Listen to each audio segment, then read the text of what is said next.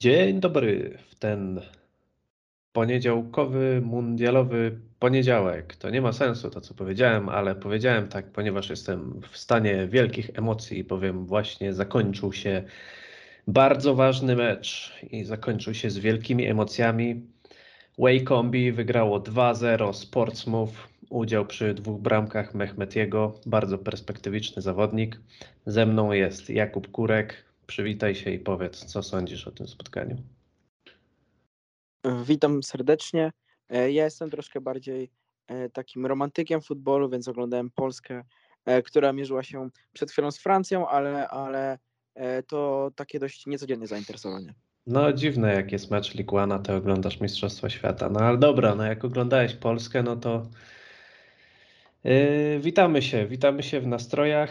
No właśnie jakich, bo Polska przegrała 3-1 z Francją i odpada w jednej ósmej, ale, ale chyba w stylu, którym się, którego się nie spodziewaliśmy. Tak, ty wiesz, że wywołujesz wilka z lasu, bo ja już odbyłem kilka dyskusji na naszej e, grupie redakcyjnej na temat stylu gry reprezentacji Polski i ja jestem zwolennikiem pragmatycznego futbolu i mi się mundial w naszym wykonaniu bardzo podobał. Oczywiście mecz z Francją podobał mi się bardziej od, e, od poprzednich, tak czysto estetycznie, chociaż zagraliśmy ładniej, ale mniej skutecznie, bo e, oczywiście z Argentyną również zagraliśmy słabo. Z Argentyną zagraliśmy słabo i nieskutecznie. Z Meksykiem i słabo, i w połowie skutecznie, a z Arabią Saudyjską skutecznie i słabo. E, ale ja przede wszystkim stawiam na tą, na tą skuteczność i, i dlatego ten mundial zapamiętam, myślę, bardzo dobrze no, no, bardzo dobrze w wykonanej reprezentacji Polski. Wyszliśmy z grupy pierwszy raz od 36 lat. E, naprawdę to zapadnie w mojej pamięci. Przyniosło mi to bardzo dużo emocji. No i po dzisiejszym spotkaniu z Francją na pewno nie czuję wstydu. Na pewno zaskoczyło mnie to, że mieliśmy przez chwilę e, i to w 40 minucie e, więcej posiadania piłki od, od Francji. Mieliśmy mnóstwo sytuacji, a przede wszystkim genialny Piotr Zieliński naprawdę genialny. To jest coś nieprawdopodobnego, jak on w tym spotkaniu zagrał. Nie pamiętam, żeby on zagrał jakieś spotkanie w reprezentacji tak dobrze. Oczywiście zmarnował tą jedną sytuację, kiedy trafił w Jorisa, ale naprawdę e, Dzisiaj uwierzyłem, że to może być taki trochę nasz następca Lewandowskiego, który będzie kiedyś ciągnął tą reprezentację, bo, bo w tym meczu każda akcja przechodziła przez niego. On tymi świetnymi przyjęciami, z wodami, driblingiem po prostu demolował w środku pola tych, tych Francuzów. Mm, inni trochę nie dojechali do jego poziomu, ale i tak cieszy, że, że kończył mundial w takim, a nie w innym stylu, na przykład takim, jak graliśmy z Argentyną. No, Zielu dzisiaj naprawdę tipo topo, meczyk, bardzo ładny. Najlepszy w reprezentacji, ja nie mam co do tego wątpliwości, bo wiemy, że przez bardzo długi czas były yy, zdania, że on się w ogóle nie nadaje do tej reprezentacji, bo nic w niej nie daje. Tam niby pyka w tym Napoli, ale jak później ma coś dla kraju pograć, to nic z tego nie wychodzi. E, no i tak jak powiedziałeś, dobry mecz. No, ja tu widzę jednak różnicę, to znaczy widzę różnicę w meczu z Francją, która jest mistrzami świata i Meksykiem, który jest beznadziejny. I, i nie, nie widzę tutaj usprawiedliwienia dla beznadziejnej gry. Ale no, co mogę powiedzieć? No, wynik najlepszy od lat na Mistrzostwach Świata. Mecz z Francją na pewno się broni, ale już wiemy, nie wiem czy czytałeś, że e, zarówno Robert Lewandowski, jak i Piotr Zieliński no, wysłali takie dosyć jasne sygnały, że oni nie chcą grać defensywnie, oni chcą grać tak jak z Francją i no i takie spotkania jak z Argentyną czy z Meksykiem raczej ich nie będą zadowalać. Ale spokojnie, słuchacze. Może zacznijmy od początku. To jest podcast Adwokaci Diabłów. E, jesteśmy tu, żeby rozmawiać o Manchesterze United, ale są Mistrzostwa Świata i właśnie zakończył się mecz Polaków, więc troszkę chcemy sobie o tym porozmawiać. E, chcesz jeszcze coś dodać do tego meczu, czy już sobie przechodzimy do takich bardziej hmm, dla nas przyziemnych spraw? Ja chcę tylko powiedzieć, że według mnie to nie było, to nie były słowa że nie chcą grać defensywnie, tylko że częściej chcą grać ofensywnie. E, I to nie był trochę przyczyczek, według mnie to nie był przyczyczek w stronę selekcjonera, ale bardziej nacisk na to, co jak będzie grała reprezentacja w przyszłości, szczególnie, że nadchodzą eliminacje i to bardzo, bardzo proste eliminacje, bo nasza grupa jest, to jest grupa śmiechu i praktycznie mogę nawet dzisiaj powiedzieć z pełną powagą, że my na to euro pojedziemy. Więc mam nadzieję, że z Lewandowskim i z Zielińskim w bardzo dobrej formie i na tym zakończę wątek reprezentacji Polski w moim wykonaniu. A uważa, jeszcze tak cię po, pomęczę, a uważasz, że z Michniewiczem? Jestem przekonany, że tak, no bo gość zrobił jednak wynik, wynik mniej więcej taki, gdzie jest dzisiaj reprezentacja Polski. My jesteśmy mniej więcej, nawet myślę, że między drugą a trzecią dziesiątką na świecie jest reprezentacja Polski e, i chyba w siódemce w Europie, bo chyba siedem euro, europejskich drużyn awansowało, jak się nie mylę. E, mogę, mogę, mogę pomylić, ale na pewno mniej e, niż na Euro 2016, bo wtedy byliśmy w ósemce.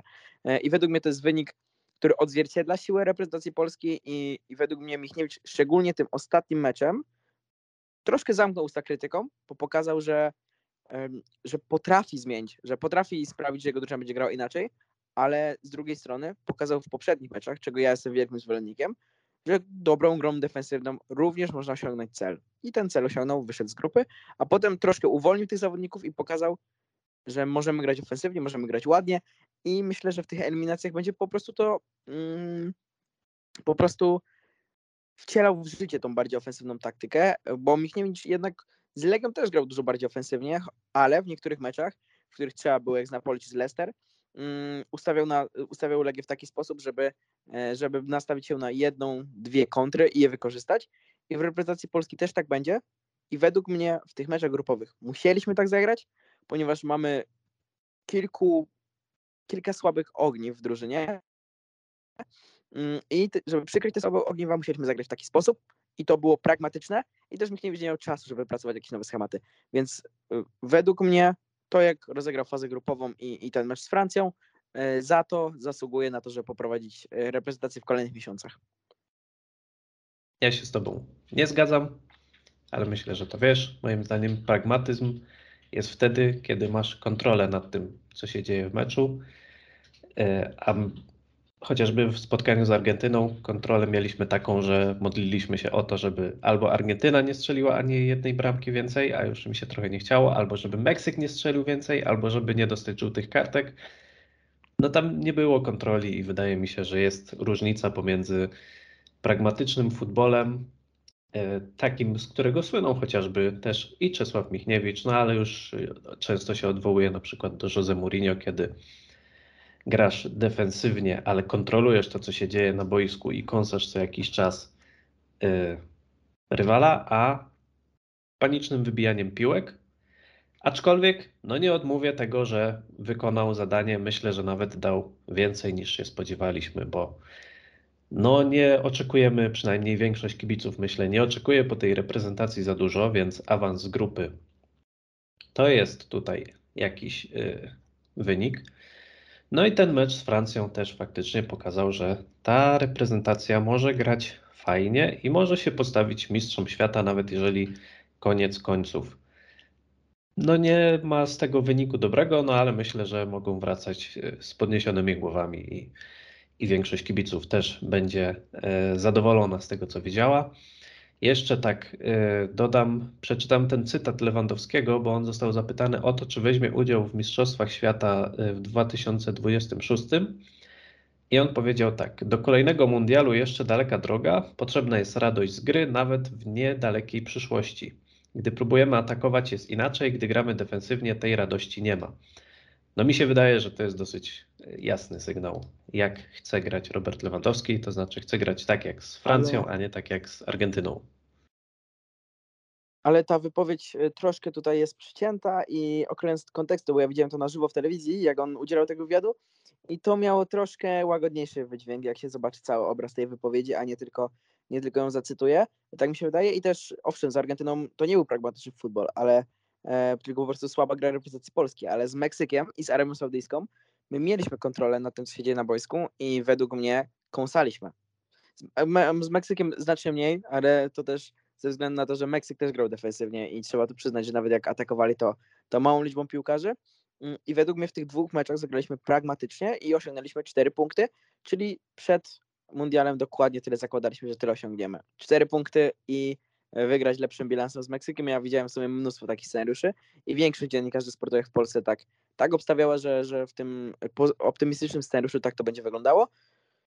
No i fajnie, że zagraliśmy w tej 1-8. Myślę, że dużo Polaków to przeżyło. Myślę, że była bardzo wysoka oglądalność e, i cieszę się, że cieszę się, że chociaż trochę radości mi dała po raz kolejny ta reprezentacja, tak jak poprzednie na e, Euro 2016 i mam nadzieję, że dożyje jeszcze lepszych czasów, bo na razie to idzie w dobrą stronę, cztery turnieje z rzędu i cieszę się, cieszę się, że mogę być czasem dumny z naszej reprezentacji.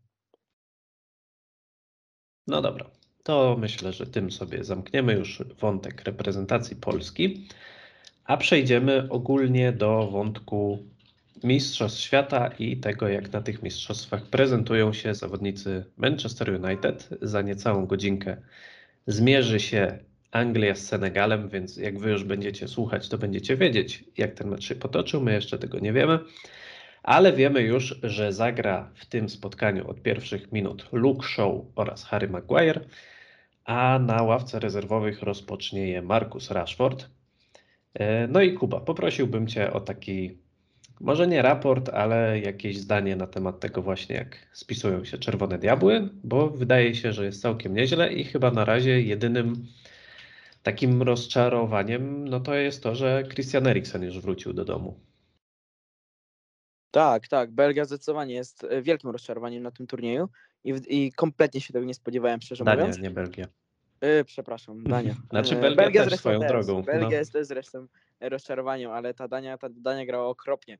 E, ciężko było to oglądać, ale mi najbardziej e, podoba się Brazylia. To jest taka drużyna, której też kibicuję, kibicowałem przed mistrzostwami i stawiałem, że ona właśnie e, może znów zapewnić Ameryce Południowej prym na mundialu, czego dawno nie oglądaliśmy od 2002 roku, kiedy właśnie Brazylia po raz ostatni wygrywała Mistrzostwo Świata.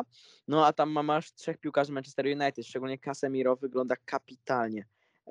Ten gol w meczu ze Szwajcarią, jak się nie mylę, którego strzelił, no tam była trochę obcierka od obrońcy, ale to po takiej akcji i z takim kapitalnym wy wykończeniem, jak on e, jak to zrobił, to naprawdę łapałem się za głowę, że on tak potrafi.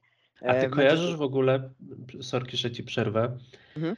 nie wiem czy oglądałeś go wcześniej, ale mi się wydaje, że on teraz jest zarówno w Manchesterze, jak i e, w reprezentacji, to się tak rozchodził ofensywnie, że o wiele częściej oddaje strzały niż robił to na przykład w Realu Madryt. E, znaczy ja sporo oglądałem go w Realu, ale Myślę, że teraz częściej jest w ofensywie, ale w Realu też już miał takie momenty, kiedy na te strzały z dystansu się decydował. Na przykład yy, pamiętam takiego jego gola w finale Ligi Mistrzów z Juventusem, to był chyba gol na, na, na 3 do 1, taki z dystansu, e, taki można powiedzieć kolokwialnie, że szczur. Yy, I on ma takie specyficzne te swoje strzały z dystansu. Jak on strzela, to już wiesz, że akurat to uderzał Casemiro, nawet nie patrząc na, na, e, na, na koszulkę czy na numer. Mm, no i to jest taki zawodnik, który rządzi i dzieli w, E, w środku pola Brazylii. Mm, występuje tam też Fred, ale nie do końca wiem, czy on jest tam podstawowym zawodnikiem, bo nie we wszystkich spotkaniach wychodzi w pierwszym składzie. Wydaje mi się, że, że nie jest pierwszym wyborem trenera. Mm, ale przede wszystkim e, tego Casemiro się ogląda naprawdę kapitalnie w reprezentacji Brazylii. No i Marcus Rashford, no miał też swoje gorsze chwile na tym turnieju, kiedy był nieskuteczny, ale naprawdę imponuje. Imponuje przede wszystkim szybkością, dribblingiem, E, i naprawdę dobrze się go ogląda. I, i też jaką radość z gry czerpie ten Marcus Rashford, e, nawet został tam e, zawodnikiem spotkania, to chce się oglądać aż ten turniej i nawet widziałem taką grafikę, gdzie jest liczba minut piłkarzy Premier League, którzy ile, jaki klub, przez ile minut grali piłkarze jakiego klubu na mundialu. No i tam Manchester United jest w czołówce i Dokładnie piłkarze Manchester United zagrali 2035 e, minut, strzelili 6 goli i mieli 5 asyst. To bardzo wysokie statystyki.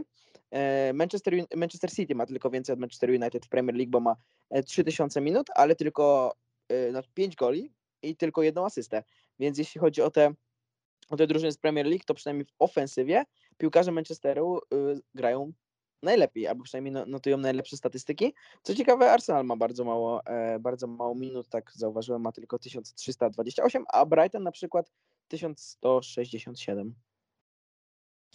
No, Arsenal to ma trochę pecha, bo jak sobie tak myślę, no to tak, e, no Jezus nie jest pierwszym wyborem i w ogóle już wypadł z tego turnieju przez kontuzję. Martinelli to samo, w sensie też nie jest pierwszym wyborem. E, no Ramsdale wiemy, że przegrywa u Southgate'a z Pickfordem, co jest dowodem na straszną upartość Garetha Southgate'a. E, tak samo Ben White przegrywa z jakiegoś powodu z Harrym Maguirem rywalizację w tym. No i tak ci zawodnicy Arsenalu to tacy właśnie wydaje się, że e, bardziej rezerwowi w tych swoich reprezentacjach. No a z Manchesteru, no to jeszcze nie wspomniałeś o bardzo ważnym zawodniku tego mundialu, czyli o Bruno Fernandesu. I tutaj ja uzupełnię, że no śmiało możemy powiedzieć, że to nie Cristiano Ronaldo, tylko właśnie Bruno ciągnie y, Portugalię na swoich plecach, bo i strzela, i asystuje, i rozgrywa, i bardzo ładnie gra. I też miał tam przynajmniej jedną nagrodę zawodnika meczu, mógł mieć nawet y, hat-tricka, no ale skończyło się na, mm, na dwóch bramkach, przy czym jedna taka cudzysłowie kradziona Ronaldo, to jest w ogóle y, zabawna sytuacja z tym, jak y, starszy Portugalczyk domagał się uznania dla siebie bramki, chociaż nie dotknął piłki, co udowodnił nawet Adidas. No ale faktycznie te czerwone diabły dobrze się spisują na tym mundialu. Luke Show też dobrze gra. Wydaje się, że, że trzyma ten swój poziom sprzed mundialu. Harry Maguire, no tutaj pewnie jak zwykle będziemy mieć zastrzeżenia. E, mało gra Lisandro Martinez, co no nie można powiedzieć, że to jest zaskoczenie, bo w zasadzie wiedzieliśmy przed mundialem, że on nie jest podstawowym obrońcą y, w Argentynie, tylko że tam tą podstawową parą jest Otamendi i Romero. Y, ale szczerze mówiąc, wydawało mi się, że on tego Romero wygryzie, bo zupełnie mnie nie przekonuje obrońca Tottenhamu i wydaje mi się, że Martinez nawet jak wchodzi z ławki, to daje większą pewność, no ale z jakiegoś powodu y, szkoleniowiec Argentyny jednak bardziej ufa właśnie Romero. E, Tyrell Malasia też e, ławka tam chyba jeden mecz zagrał, jeśli dobrze kojarzę. I co? I, I o kim jeszcze moglibyśmy powiedzieć? No Maybury to już odpadł z tą Tunezją. E, Urugwaj też odpadł, a zaskakująco dużo grał tam Pelistry, jak na jego sytuację klubową. Ktoś jeszcze? Kogoś przegapiliśmy? Ja jeszcze do tego Bruno, no bo nie wiem, jak mogą oni zapomnieć. Szczególnie, że ja uważam, że po pierwszych dwóch spotkaniach on był, no w trzecim spotkaniu nie zagrał, no bo tam już Portugalia lekko odpuściła, e, ale po pierwszych dwóch spotkaniach to wyrostał dla mnie na faworyta zawodnika turnieju.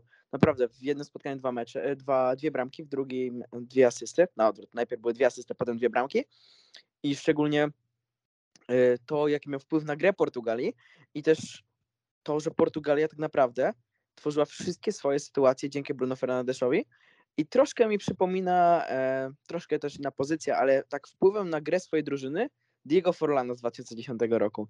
Nie wiem dlaczego, ale też wydaje mi się, że Diego Forlan też strasznie na, decydował się na bardzo wiele strzałów z dystansu i na tym turnieju w 2010 roku strzelił bardzo dużo takich widowiskowych goli i troszkę mi to pasuje tak, e, takim podejściem do, e, do Bruno i być on, Forlan wtedy został zawodnikiem turnieju, więc być może Bruno e, też taką statuetkę zgarnie.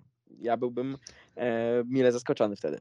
No jeśli utrzyma taką dyspozycję, tak jak najbardziej, no bo naprawdę to jest, to jest ten Bruno, który przyszedł e, do Manchester United i miał fenomenalny pierwszy sezon. On po prostu dużo traci jak to on, ale też dużo właśnie gra takich piłek niesamowitych i wydaje mi się, że jeżeli Portugalia będzie kontynuować ten typ gry, to znaczy będzie opierać swoją grę właśnie o Bruno, o y, Bernardo Silva, o tego, mm, kto tam gra w trójce w ofensywie jeszcze? Jest ten trzeci. Jest Bruno, Ronaldo i e, João Felix. O, João Felix.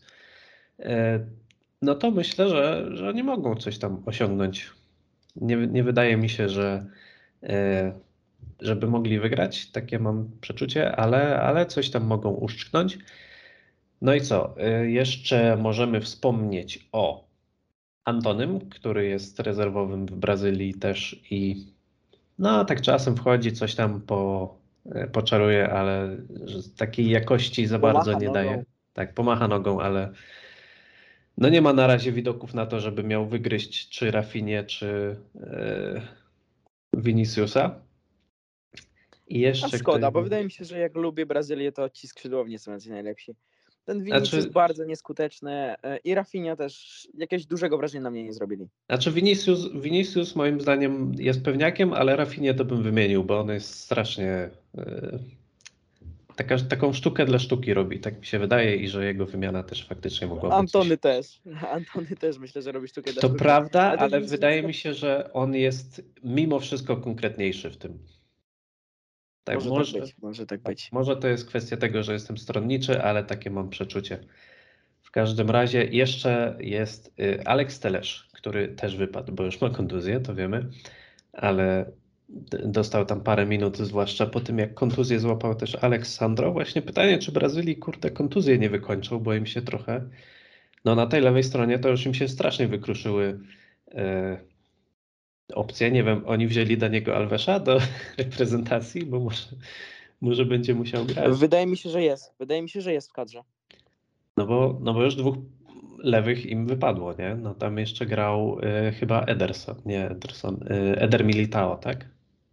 Mm, nie jestem pewien. Ale no troszkę im Tak, to tak, może tak. przeszkodzić.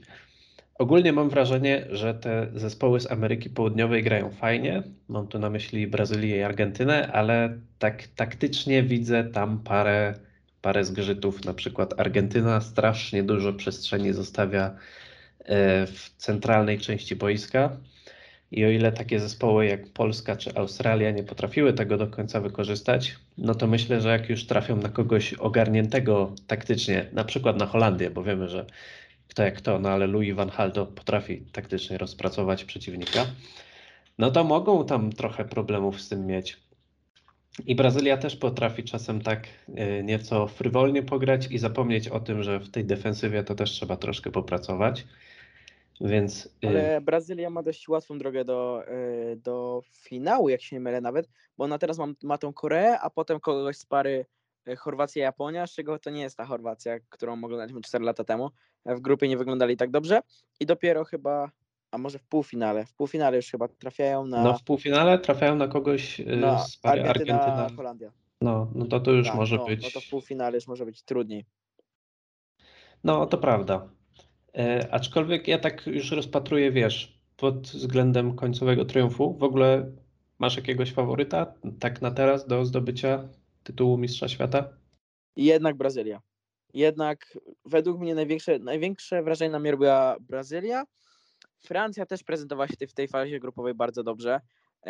Dzisiaj z tą Polską było widać, że jednak troszkę mają braki e, w niektórych aspektach, szczególnie w środku pomocy. Tam dzisiaj Griezmann grał w środku pomocy e, i to nie wyglądało dobrze. Tam odbiór bardzo szwankował i naprawdę Zieliński miał mega dużo miejsca, więc myślę, że między tymi dwoma drużynami bym wybierał e, Brazylia i, i Francja.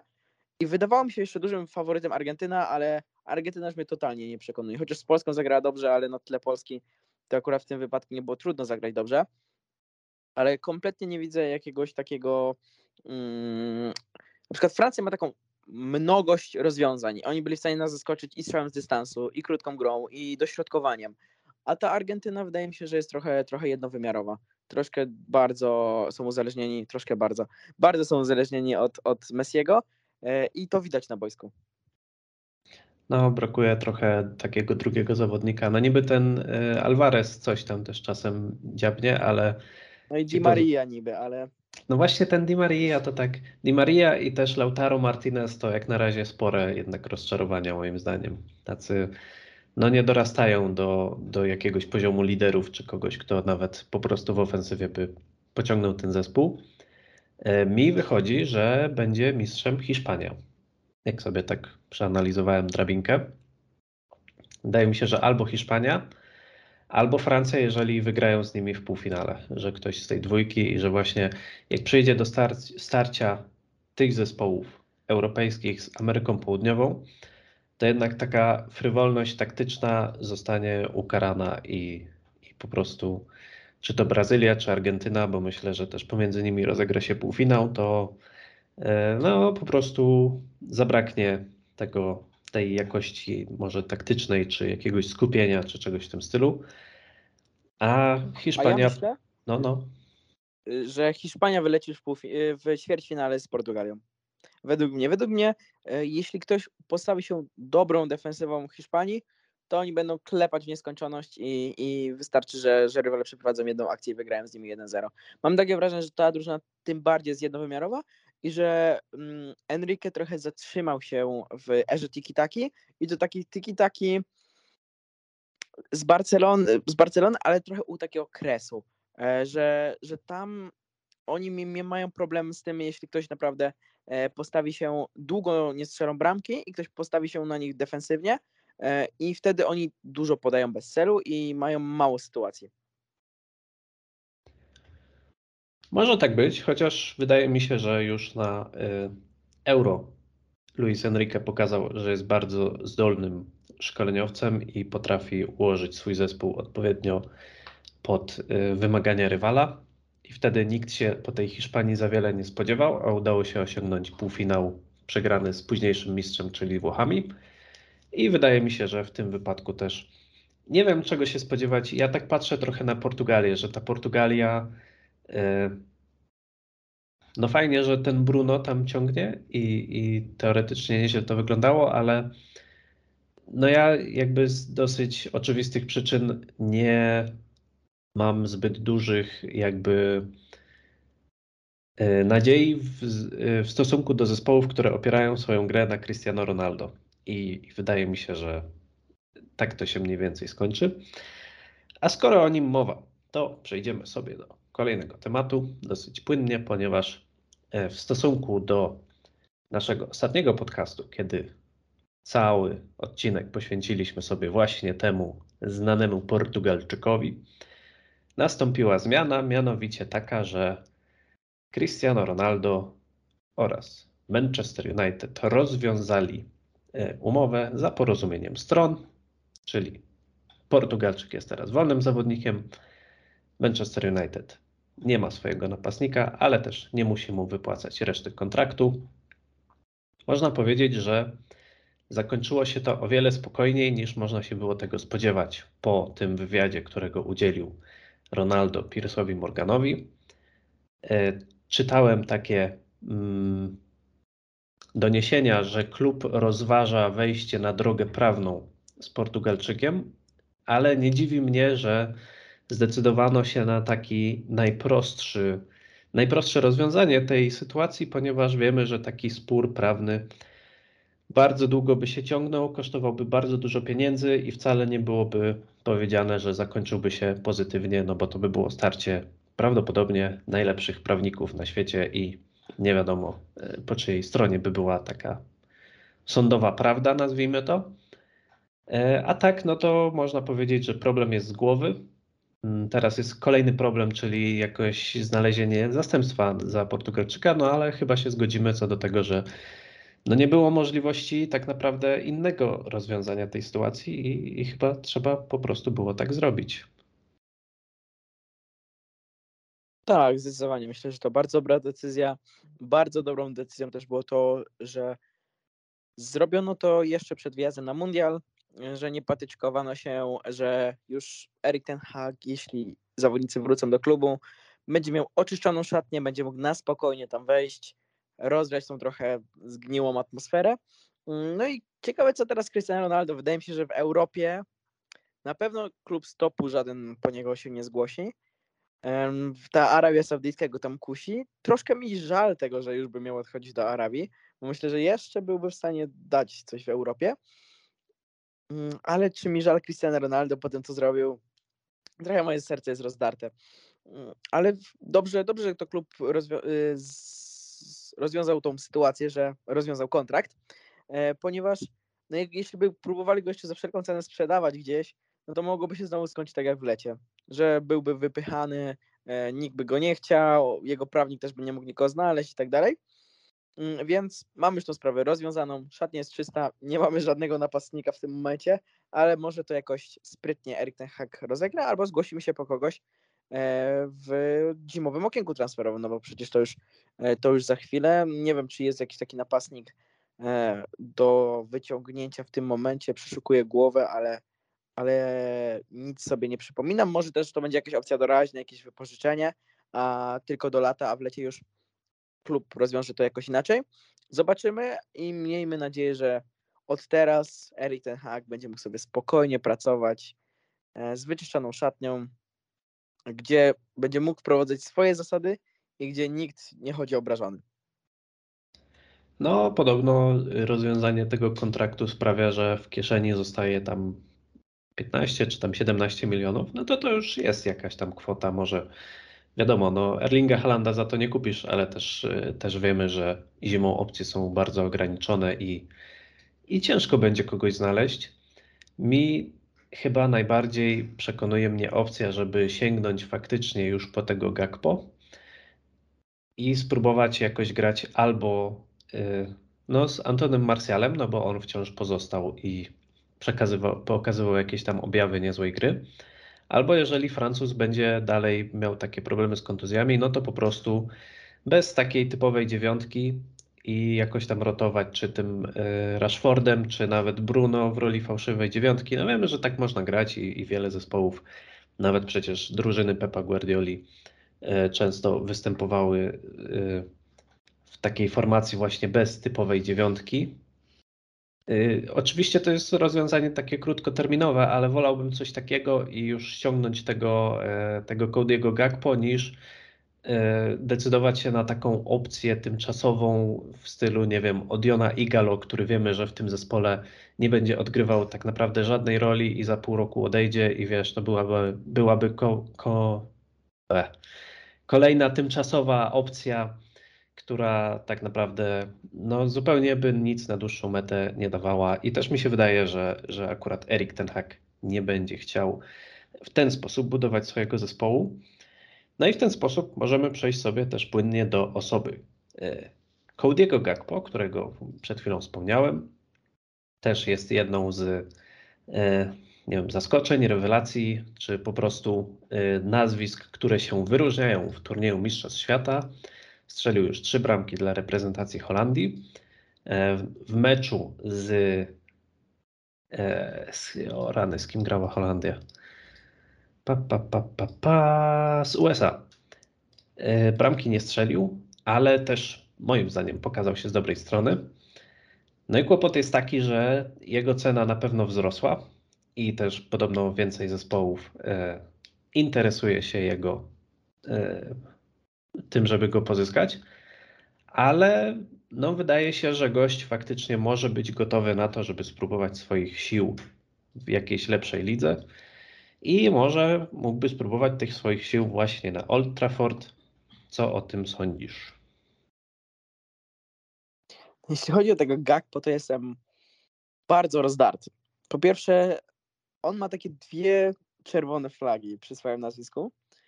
Pierwsza jest taka, że on naprawdę przed tym mundialem kiepsko sobie rodził w ważnych meczach, a szczególnie kiepsko grał, oglądałem e, te, te spotkania, przeciwko Arsenalowi w Lidze Europy. E, on przede wszystkim e, to jedno spotkanie oglądałem tak, tak dokładnie, tak typowo, że przez całe spotkanie obserwowałem jego, no i on zagrał chyba najgorzej w drużynie. Mm, I to mnie trochę niepokoi, a druga rzecz, która mnie niepokoi, to kupowanie kogoś po wielkim turnieju. To jest taka czerwona flaga. Ja już widziałem w swoim życiu tyle transferów, które zachodziły tylko dlatego, że ktoś super zagrał na wielkim turnieju, e, a potem grał totalny piach i takie transfery turniejowe zawsze mi jakoś budzą we mnie taką wątpliwość. No ale z drugiej strony on na tym turnieju jest naprawdę kapitalny. To jest gościu, który naprawdę w tej Holandii robi różnicę. W tej Holandii, która jest uboga z przodu, e, bo mimo nazwisk to, to naprawdę no dzisiaj Depay tak naprawdę jest e, pod formą i tam w tej ofensywie naprawdę tro... jest naprawdę, naprawdę, ale się dzisiaj powtarzam, w tej ofensywie nie ma zawodników, którzy są w stanie się wyróżniać na, na arenie międzynarodowej tak bardzo mocno i ten gag podaje Holandii mm, taką pewność, że są w stanie w każdym spotkaniu strzelić gole, no i do tej pory w każdym spotkaniu strzelali gole, e, nawet jeśli się nie mylę, mają średnią e, dwóch goli na mecz, bo wygrali 2-0, 2-0, 1-1 i 3-1, więc, więc mają średnią dwóch goli na mecz. No i on jest chyba najważniejszą postacią w tej ofensywie, e, co mi się bardzo podoba, E, i szczególnie te gole, w nim jest dużo przebojowości, ma tą szybkość, ale z drugiej strony kupować kogoś tylko dlatego, że, że zagrał dobrze na wielkim turnieju jest źle, ale uspokaja mnie to, że Manchester United już mówił o nim dużo wcześniej, że nie ten wielki turniej decyduje o tym, że my go kupujemy, tylko on był wy- wyskautowany, a na tym mm, turnieju udowodnił, udowodnił swoją jakość e, i to mnie troszkę uspokaja. No ale nie wiem, nie jestem tak w 100% przekonany do niego.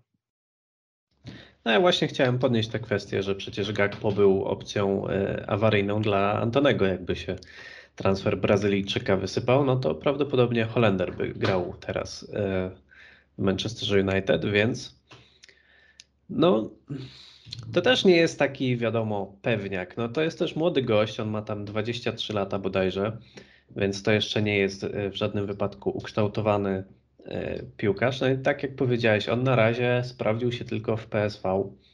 E, Gra pod wodzą Ruda Van Nistelrooya swoją drogą, więc myślę, że to może być jakiś tutaj plusik dla Czerwonych Diabłów przy ewentualnych negocjacjach.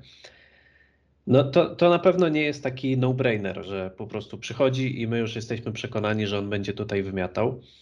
E, I też e, ta, ja tak za każdym razem zaznaczam, że te transfery z Holandii, no to raczej mają taki mm, ujemny bilans, że raczej częściej nie wychodziły, no bo y, wystarczy wspomnieć, że przecież jednym z najlepszych strzelców PSV swojego czasu był Luke de Jong, który no, pamiętamy jak wyglądał chociażby w Barcelonie, w której przez, z jakiegoś powodu się znalazł. No ale y, spisuje się dobrze na tym turnieju na pewno. No jest to mm, kłopot w pewnym sensie, dlatego że mm, jak wiemy właśnie te e, turniejowe występy podnoszą wartość zawodnika. No i teraz na pewno PSV ma mocną e, kartę przetargową u siebie i, i mogą powiedzieć, że no halo, halo, tu mamy gościa, on tutaj proszę trzy brameczki, ciągnie Holandię do ćwierćfinału, a kto wie jeszcze gdzie. E, No i na pewno będą to podnosili, a tak jak też powiedziałeś, no faktycznie jest coś takiego, że e, często zawodnicy, którzy pokazują się na wielkich turniejach, no to później jakby znikają. No wystarczy wspomnieć chociażby takiego gościa, który nazywa się Mario Götze i strzelił e, gola na wagę Mistrzostwa Świata dla reprezentacji Niemiec. No a gdzie jest dzisiaj? No teoretycznie jest też w tej reprezentacji, która już odpadła w fazie grupowej, e, ale gra w jakimś tam e, mniejszym klubie. Pamiętamy, że próbował podbić Bayern Monachium i to się nie udało. No i pewnie można by wskazać wiele takich nazwisk gości, którzy jakoś tam na tych mistrzostwach czy świata, czy Europy, czy jakichś tam Copa America pokazywali się ze świetnej strony, a później w takich klubowych zmaganiach, można powiedzieć codziennych, no to zupełnie znikali. E, Dla mnie takim samym znakiem zapytania jest też z reprezentacji Holandii e, ten Dumfries, bo on też pamiętam, że na tym euro poprzednim to po prostu wymiatał. I tutaj też, no w zasadzie wygrał Holandii ten mecz z USA, bo tam dwie asysty i bramka i jeszcze tych asyst mógł mieć ze dwie.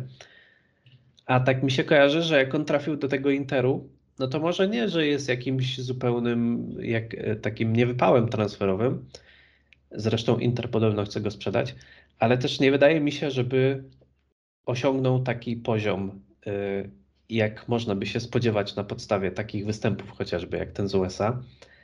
A zresztą y, o nim też się wspomina w kontekście Manchester United, no bo wiemy, że Erik Ten Hag chciałby też wz- wzmocnić prawą defensywy, gdzie na razie jedyną opcją jest Diogo Dalot, który swoją drogą nie gra za bardzo na tym turnieju, co jest trochę, y, no, trochę go szkoda. A ja nawet powiem ci, że jak mówiłem o tych niewypałach e, transferowych, to miałem gdzieś w głowie Dumfriesa. Szczególnie, że on na początku, jak przyszedł do Interu, to na niego się e, wylewało dużo, e, dużo krytyki, ponieważ to jest trochę taki piłkarz bez głowy, że on ma gaz, ale niekoniecznie ma, ma te umiejętności, umiejętności piłkarskie i, nawet ostatnio chyba widziałem, że, że Chelsea chciała go sprowadzić, co mnie w ogóle zaskoczyło i, i chyba Tottenham też był zainteresowany, więc może ten Dumfries nie jest taki słaby, mm, ale rzeczywiście w tej reprezentacji Holandii to jest taka czołowa postać, a w tej piłce klubowej jest no przynajmniej tak, tak pół półki niżej. No, raczej, raczej nie spełnia tych e, właśnie nadziei, które można by w nim pokładać. Zobaczymy, jak będzie po tych mistrzostwach. No i co? No i chyba musimy poruszyć kwestię słonia, który stoi w naszym pomieszczeniu, a czego do tej pory e, nie omówiliśmy. Mianowicie sprawa jest taka, że Manchester United jest na sprzedaż. I to już tak można powiedzieć, no można powiedzieć oficjalnie, że e, Glazerowie, rodzina Glazerów e, szuka, kurczę, tam było jakieś takie fajne określenie, że oni szukają drogi rozwoju czy czegoś takiego i że częścią tej drogi ma być sprzedaż klubu, bla, bla, bla. W każdym razie, no sedno jest takie, że można kupić Manchester United, aczkolwiek cena no nie jest najniższa, umówmy się, z tego co kojarzę, to jest, waha się pomiędzy 5 a 9 miliardami, więc e, no trzeba przyznać, że trzeba troszkę tam głębiej do, do kieszeni sięgnąć, jeżeli chce się e, klub z Old Trafford nabyć. No i słyszeliśmy już o paru e, potencjalnych kandydatach na zakup. Mówiło się o Apple'u, mówiło się o Facebooku, mówiło się o E, Amazonie, mówiło się o ludziach z Arabii Saudyjskiej, e, o tym Sir Jimmy Radcliffe i jego firmie Ineos, ona się bodajże nazywa. Mówiło się o jakimś gościu z tych Red Knights Army. Mówiło się o inwestorach z Ameryki Północnej. No naprawdę, naprawdę jest par... Nawet David Beckham się pojawiał w tych propozycjach czy możliwościach, czy osobach zainteresowanych. I ja się zastanawiam, Kuba, jak ty się patrzysz na to, czy ty jesteś w ogóle w tym hype trainie mm, tego, że Glazerowie sprzedają klub i czy masz jakieś swoje spojrzenie na to, kogo byś chciał jako właściciela? Dla mnie to się rozkręciła jakaś strasznie dziwna karuzela, jeśli chodzi o nazwiska ludzi, którzy mogą E, kupić Manchester United, bo jak słyszę Apple albo David Beckham, to nie wiem w ogóle, czy David Beckham dostęp, e, dysponuje takim majątkiem, że mógłby kupić Manchester United. Szczerze nie orientuję się, ale wydaje mi się, że, e, że może to być ponad jego możliwości finansowe, bo to jest jednak naprawdę wielka inwestycja. Zresztą Chelsea została sprzedana za chyba 4 miliardy, więc no Manchester United pewnie będzie jeszcze droższy. I jeśli słyszę o Davidzie Beckhamie, to z, z jednej strony fajnie, no bo kibic Manchester United musi sobie pomyśleć, że gość ma głowę do interesów, przejmie Manchester United, mm, był w tym klubie, jest, można powiedzieć, nawet legendą tego klubu, więc to by było, było świetne rozwiązanie, ale wydaje mi się bardzo nierealne.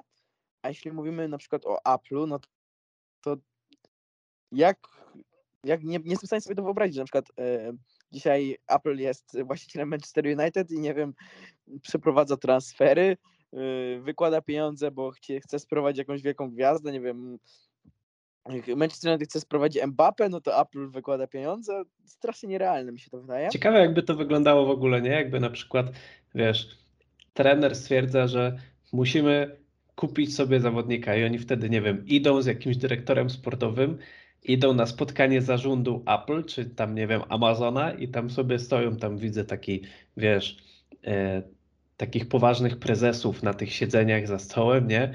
i oni im tam mówią, że no słuchajcie, bo tu jest taki gościu, nazywa się Cody Gagpo, on gra w PSV Eindhoven, potrzebujemy na niego 70 milionów i tam wiesz, jeden gościu, jakiś tam dyrektor działu marketingu pyta się, no ten, ja go nie znam. Nie, te, też mi ciężko sobie to wyobrazić. Muszę przyznać, dosyć. Albo na e, przykład, że abstrakcyjne. E, Apple wypuszcza nowego iPhone'a i reklamuje się, że zyski z tego iPhone'a zostaną przeznaczone na y, zakup jakiegoś piłkarza do Manchester United, czy coś w tym stylu. No to by było, to, to są takie y, komiczne scenariusze, ale... Kup iPhone'a, żeby Manchester mógł kupić Mbappé. O, na przykład, na przykład taka y, reklama. Fajne, fajne. Ja bym może kupił, może bym się skusił, jakby nie było. Dzisiaj i ty możesz kupić Kyliana Mbappé do Manchesteru United. Albo jakaś taka, wiesz, cząsteczka. Dostajesz iPhone'a i cząsteczkę Mbappé na przykład. No nie, ja masz jedną milionową kawałek, Mbappé masz. Dostajesz kawałek jego koszulki, taki wycięty mały kwadracik. O, jak relikwie, jak relikwie normalnie.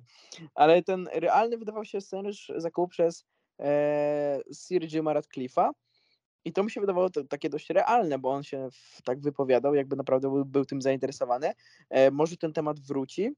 No i wydaje mi się, że no to jest dobra wiadomość dla Manchester United, że, że Glazerowie chcą sprzedać e, sprzedać ten klub, ale z drugiej strony kto go kupi? Wiesz, możemy wpaść z deszczu pod rynnę. E, I, ale jeśli rzeczywiście ma to trafić w jakieś dobre ręce, ma, ma trafić ten klub w dobre ręce, to, to jednak ciężko jest być gorszymi właścicielami niż Glazerowie. Ciężko taki, szczególnie, że kibice mają, darzą ich taką antypatią, że dzisiaj żaden kibic Manchester United nie jest w stanie powiedzieć tak, lubię Glazerów. E, więc na starcie już nowy właściciel miałby duże zaufanie e, i trochę miał taką rolę wybawiciela, że, że on przychodzi tutaj, żeby, e, żeby ten Manchester United przejąć i wyzwolić od tych złych Glazerów, więc na pewno duży kredyt zaufania byłby do nowego właściciela, ale kto miałby nim być, nie mam zielonego pojęcia. Wiesz co, mówisz, że ciężko jest być gorszym właścicielem niż Glazerowie. No moim zdaniem nie.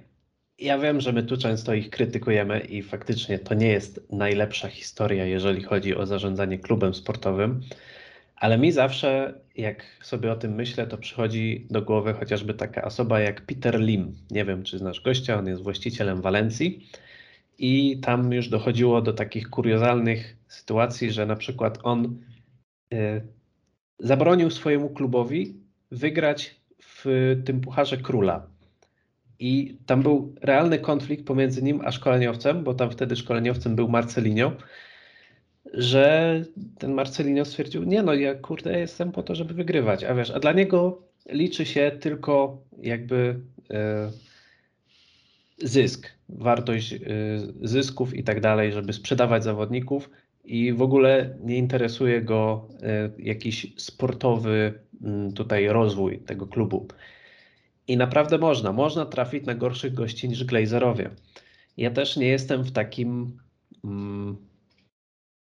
nie jestem w tej części kibiców, która aż tak nienawidzi Glazerów, bo wydaje mi się, że bardzo często wynika to, przepraszam, z takiej potrzeby znalezienia prostych odpowiedzi na skomplikowane pytania. To znaczy, zadajemy sobie pytanie, dlaczego ten klub od 10 lat nie potrafi osiągnąć sukcesu? No i odpowiedź poza tym, że nie wiem, trener jest zły, że transfery są złe, no to Glazerowie, źli Glazerowie, kradną pieniądze i w ogóle wszystko źle.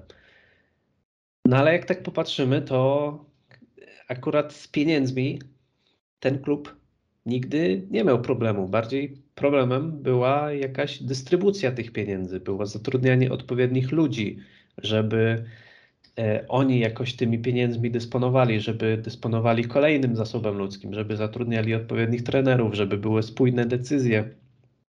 Więc tak jak mówię, można mieć dużo zastrzeżeń, ale też no nie miejmy złudzeń, że to była jakaś po prostu najgorsza prezesura na świecie i że nie można trafić na gorszych ludzi.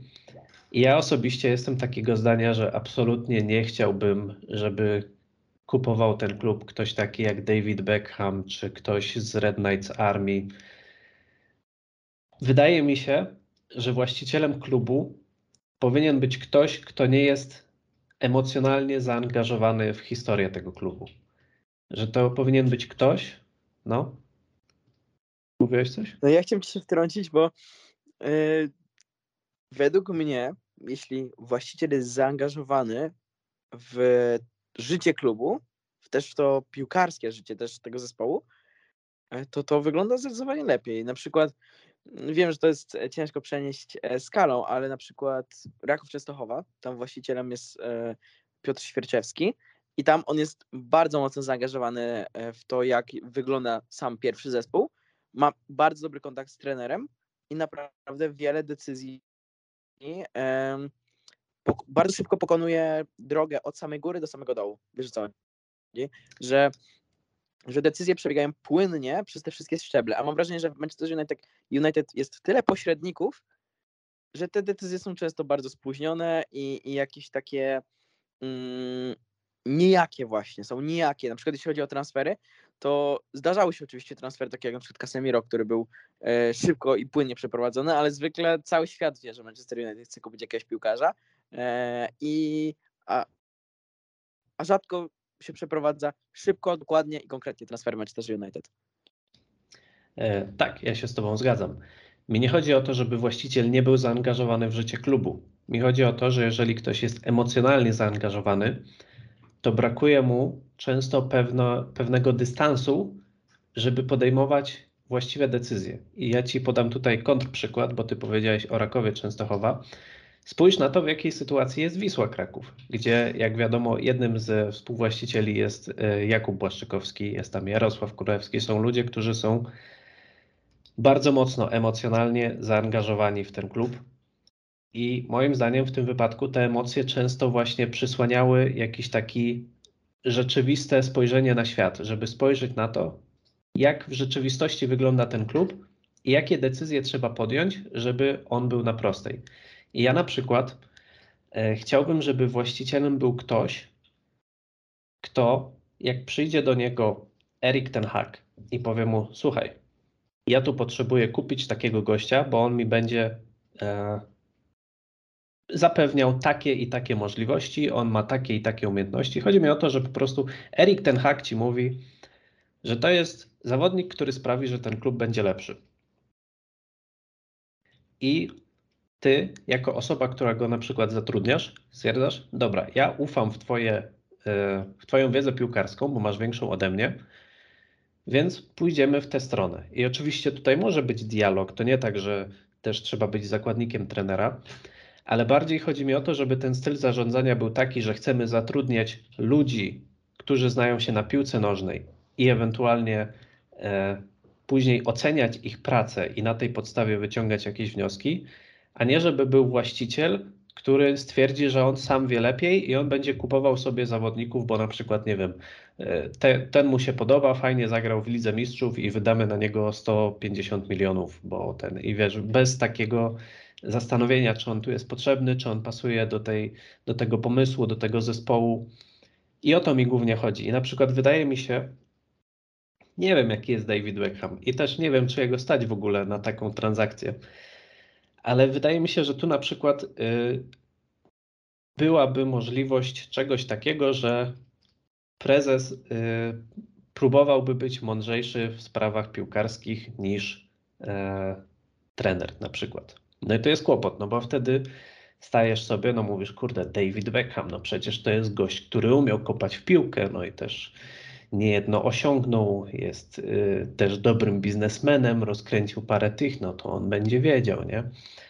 A wiesz, a mi chodzi o to, żeby to był, żeby to była osoba, która zna się na swojej pracy, czyli na byciu prezesem, czyli potrafi zadbać o to, żeby struktura tego klubu była stabilna, żeby odpowiedni ludzie pracowali na odpowiednich miejscach i żeby ten przepływ informacji, o którym wspomniałeś, był odpowiedni, czyli żeby na przykład można było szybko przeprowadzać transfery, podejmować jakieś decyzje w sprawie zawodników i tak dalej. I mam pewne wątpliwości, czy na przykład ludzie z Red Knights Army, którzy, wiesz, y, pompują się na hejcie na glazerów i takich populistycznych hasełkach, mm, czy to są na pewno osoby, które zapewniłyby taką jakość w zarządzaniu tym klubem? I, i w zasadzie to jest mój punkt w tej dyskusji. Ja bym najbardziej chciał właśnie jakiegoś takiego e, bogatego biznesmena, który rzeczywiście interesuje się z piłką od lat i czuje ten sport, bo to jest też ważne, żeby czuć ten sport, e, ale z drugiej strony umie też zarządzać ludźmi i umie przede wszystkim dobrych ludzi zatrudniać. Bo kluczem, dzisiaj w tych czasach, kluczem do sukcesu drużyny jest odpowiedni dyrektor sportowy, bo dyrektor sportowy zapewnia ciągłość mimo zmiany trenera. A my w Manchester United tego nie mamy. Mamy każdego trenera, to jest kompletnie inna filozofia, kompletnie inni, kompletnie inni piłkarze. Przed nowym sezonem, przed nowym trenerem czystki. A jeśli masz dobrego i rozsądnego dyrektora sportowego, e, to jest w stanie gdzieś z tym trenerem ustalić jedną linię porozumienia i sprowadzać piłkarzy takich, żeby nawet jeśli temu trenerowi nie wyjdzie, popełni jakiś błąd, to kolejny trener będzie mógł z tych piłkarzy skorzystać. To jest bardzo ważne. Tak, no właśnie tak mi się wydaje, że żeby właśnie zatrudnić odpowiednich ludzi, stworzyć odpowiednie struktury, żeby stworzyć jakieś środowisko pracy dla trenera i dla tego dyrektora sportowego, no i później ewentualnie rozliczać ich za wyniki lub ich brak. I wydaje mi się, że tutaj, e, no tak jak już trochę zarysowaliśmy nie umiem sobie wyobrazić, żeby to była jakaś duża firma właśnie w stylu Amazona, no bo nie wiem, no dziwne by to było, dziwne. E, też no ten e, Sir Jim Radcliffe wydaje się takim dobrym rozwiązaniem, ale ja w zasadzie nie mam pojęcia, jakim on jest człowiekiem, prezesem, więc tak strzelamy sobie trochę na ślepo. No na pewno wiemy, że chce. To już jest jakiś tam, powiedzmy, może pozytywny impuls, że faktycznie chce i to niekoniecznie może tylko dlatego, że e, wiąże z tym jakieś mm, możliwości finansowe, tylko można mieć nadzieję, że faktycznie chce też odnieść jakiś sukces sportowy. No a wszelkie spółki inwestycyjne z Ameryki, czy jacyś inwestorzy z Arabii Saudyjskiej, no to jest, y, to jest znak zapytania, no bo może być Liverpool albo Manchester City, no a może być jakiś kolejny niewypał w stylu rodziny Glazerów i tak naprawdę y, ciężko będzie się wypowiedzieć na ten temat, dopóki nie zobaczymy tych ludzi na oczy, w cudzysłowie, i, no i nie dowiemy się, jakim kluczem będą zarządzać tym klubem. No na pewno, na pewno jest to jakiś może promyczek nadziei dla, dla Manchesteru, dla jego rozwoju, dla rozwoju infrastruktury, dlatego żeby trochę i te ośrodki szkoleniowe, i stadion, i to wszystko poszło do przodu, żeby później Cristiano Ronaldo nie musiał udzielać wywiadu, w którym narzeka na to, że basen jest zły i jacuzzi ma kiepskie kafelki. A to jest swoją drogą śmieszna sytuacja, nie? że wychodzi na to, że po tym wywiadzie, który udzielił Ronaldo, to nagle no, osiągnął swój cel, bo zmieniają się właściciele y, w klubie, na których narzekał, ale wiemy, że już Portugalczyka nie będzie na miejscu, żeby móc y, przyjąć jakieś pochwały za to, że, że dokonał zmian. E, a myślisz, że, że faktycznie to mogło mieć wpływ, czy to po prostu już było od dawna postanowione i tak się zbiegło w czasie? Ja myślę, że ten ostatni sezon zadecydował, e, że tam kompletnie nic nie wyszło, a to miał być taki sezon wieńczący jakiś projekt, wieńczący projekt Olegu Narasolskiera, który rzeczywiście tak piął się stopień po stopniu, zdobył to wicemistrzostwo i miał być taki kluczowy ten ostatni sezon a kompletnie nie wyszło. Ronaldo narobił mnóstwo bałaganu, e, tam wszędzie się narobiło mnóstwo bałaganu i to był taki moment, kiedy oni pomyśleli, dobra, nic z tego nie będzie więcej. My musimy sprzedać ten klub, żeby, e, żeby się od tego odciąć i wydaje mi się, że, że, że ten poprzedni sezon zadecydował, a nie sam wywiad. Może Ronaldo miał duży wpływ na to, e, że mu nie poszło i tak dalej, chociaż miał być taką czołową postacią tego, tego projektu, ale na pewno nie sam wywiad. Mi się wydaje, że też mogą być już po prostu zmęczeni tą całą otoczką, bo wydaje mi się, że przychodzi też taki moment w życiu człowieka, kiedy jesteś zmęczony tym, że stałeś się najbardziej znienawidzonym celem dla grupy osób, które przy każdej możliwej okazji ci to wytykają, nawet jeżeli jesteś wielkim miliarderem i możesz ocierać swoje łzy dolarami. E, I to chyba też jest taki dobry moment, żeby już zakończyć tę współpracę i spróbować czegoś nowego dla obu stron. A dla nas to chyba jest pora, żeby zakończyć ten odcinek podcastu i zobaczyć za jakieś 15 minutek, czy Anglia upora się z Senegalem i jego niezwykle barwnym dopingiem, bo nie wiem, czy oglądałeś mecze Senegalu, ale tam co oni wyprawiają z tymi tańcami, bębnami, trąbkami i wszystkim innym, to no trzeba przyznać, tak, że... Tak, ja bardzo lubię Senegal. E, nawet bym się cieszył, jakby tych Anglików wyeliminowali. E, mimo, że, że w Anglii grają piłkarze Manchester United, to jakoś tak ten Senegal trochę tak w moim sercu e, zapadł głęboko. Bardzo lubię też tego trenera Sise, który jest tam ich selekcjonerem, więc mam nadzieję, że że chociaż powalczą z tymi Anglikami. No cóż, wy jak będziecie słuchać ten podcast, to już będziecie wiedzieć. My jeszcze nie wiemy, za chwilę się przekonamy. Ale chcemy Wam podziękować za to, że byliście z nami. To był odcinek śródmundialowy, że tak go sobie nazwę. Trochę pogaduszek na temat Mistrzostw Świata, trochę taki może luźniejszy format. I następnym razem, no to już pewnie się spotkamy po Mistrzostwach Świata. Zobaczymy, czy jeszcze przed meczem Manchesteru, czy już po. Zobaczymy, kto będzie mistrzem świata. Ale fajnie, że też udało się nagrać jakieś takie wrażenia mm, w trakcie tej imprezy. O, jeszcze Ci takie pytanie na koniec zadam. Jak Ty w ogóle oceniasz ten mundial? Bo pytałem się Was przed mistrzostwami, czy czujecie atmosferę? I teraz jesteśmy już, e, no, połowa meczów za nami i jak na razie oceniasz e, turniej w Katarze? Zdecydowanie się rozkręciło. Zdecydowanie się rozkręciło, ale e, i też wydaje mi się, że to dlatego, że zacząłem studia na takiej uczelni, która to jest AWF, więc Akademia Wychowania Fizycznego i tam trochę bardziej czuć ten klimat, bo ludzie rzeczywiście oglądają i nawet e, wykładowcy o tym mówią i tak dalej i też na telewizorkach w, w, na korytarzach jest, są cały czas puszczone mecze, więc, więc przez to też czuję klimat. I też przez to, że byłem ze znajomymi w pubie podczas meczu Brazylii z Serbią i trafiliśmy do takiej sali, gdzie było z nami około 40 Brazylijczyków, no nie? I to, co oni tam wyprawiali, śpiewali, klaskali, tańczyli e, po golach, jeszcze po tym golu kapitalnym Richarlisona, to po prostu wybuchł ten pub. Więc przez to może tak bardziej czuję ten mundial i też przez to, że Polska osiągnęła jakiś taki dobry rezultat, to, to przez to trochę moje takie wewnętrzne e, uczucie wielkiego święta e, się podniosło zdecydowanie. No ja też muszę przyznać, że jak ktoś słuchał poprzedni odcinek, to wie, że byłem taki dosyć sceptyczny, że to jednak ten przełom listopada i grudnia, że taki termin bez sensu, że ten Katar to w ogóle beznadziejny i że tak e, więcej jest kontrowersji niż faktycznie takiego klimatu piłkarskiego. No ale jak już się zaczęło te mecze oglądać, to tak się człowiek wciągnął i też parę drużyn w ogóle wydaje mi się, że całkiem niezły poziom. Było parę zespołów, które zawiodły, ale ogólnie jest całkiem wysoki i fajny poziom i, i dobrze się większość tych spotkań ogląda. No i co? Dziękujemy, jeżeli wytrzymaliście do tej pory. E, wspomnę tylko jeszcze, że Damiana oraz e, Sebastiana z nami nie mam, ponieważ e, są w Katarze i siedzą sobie w jacuzzi i nie chciało im się wracać do Polski, żeby nagrywać podcast. Nie dziwimy się, też byśmy woleli siedzieć w Katarze, ale specjalnie dla Was zebraliśmy się, żeby opowiedzieć o tym, co się ostatnio wydarzyło, a komentowali dla Was Jakub Kurek. Do usłyszenia. I Paweł Waluś.